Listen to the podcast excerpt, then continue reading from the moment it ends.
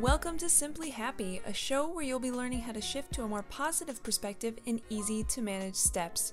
Who am I? My name's Olivia. I'm a mother, a wife, the one woman show behind Simply Ollie, and I'm bipolar. So let's chat about some tips that have helped transform my life because life doesn't need to look perfect to be happy.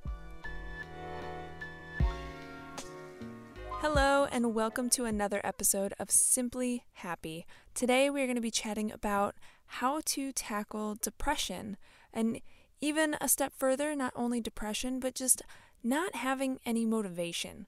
You know, you just want to sit on the couch, you don't want to get out of bed, anything like that. These tips apply to depression, not being motivated, all of the things, all of the things. So basically, what it boils down to is that you really have to tackle it in baby steps. You can't expect yourself to go full throttle all the way right off the bat. Like, that's just setting too high a bar. And honestly, you're kind of setting yourself up for failure in a sense. And you're going to get really discouraged that you can't do the 15 things you set out to do today. So, especially with depression, a really good example, and I have struggled with this before, is to where you really you feel depressed and you just lay in bed and you really can't get up. The motivation is completely void from your body. It doesn't matter if there are dishes to be done, laundry to be done, errands to be run. It doesn't matter. Nothing feels like it's going to actually get you out of bed. I really encourage you to take some deep breaths. Try to be your own cheerleader. Try to be your own motivational speaker, your own coach, and and really find gratitude in getting little tasks done. And I kid you not, you have to work in the smallest of steps, especially with overcoming depression. Like step 1, get the covers off your body. I kid you not. That's how small of a step I'm talking. So get the covers off your body. If you need to take another 5 minutes, to work yourself up to putting legitimately one foot on the floor. If that's what it takes, that's what it takes. Now I'm I'm using a pretty extreme example because I I've been there. I've had to do these things where you really take it that small and that slow, but eventually you will get there. And even you have to switch your mindset from going, "Oh my gosh, all I could do today was get the covers off my body, or all I could do was stand up and go to the bathroom. You got up, you moved, you functioned, okay? You told your body to do something and you did it, and that is a step, and that's something you should be grateful for. And then, as far as, you know, tasks on your to do list, don't overwhelm yourself.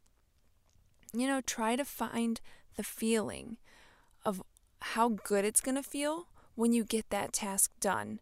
You kind of have to focus on evoking that emotion within yourself and not looking at as at it as something that you have to dread necessarily like, "Ugh, I have to do two loads of laundry today cuz oh my gosh, I'm there all the time." so don't look at it as something you dread, you know, find the gratitude in it like, "All right, let me get myself up let me get some clean clothes, and that way they're fresh. I can put them on my body. I'll feel fresh.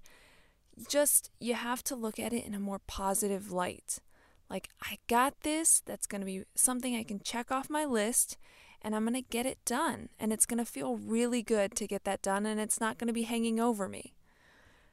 So, that's really the the nugget you've got to walk away with is baby steps and finding the gratitude in the little things because really it makes a world of a difference and it's going to help you to stop defeating yourself and putting yourself down for only getting this little thing done or this little thing done. Kudos to you. You got that little thing done. So try to motivate yourself, do the little stuff, tackle it slowly. Those slow things will build. I promise you they will. And that's really all I have to say for this little topic. Um, I would love for you to follow me on Instagram and on Facebook. I'm at Shop Simply Ollie on both.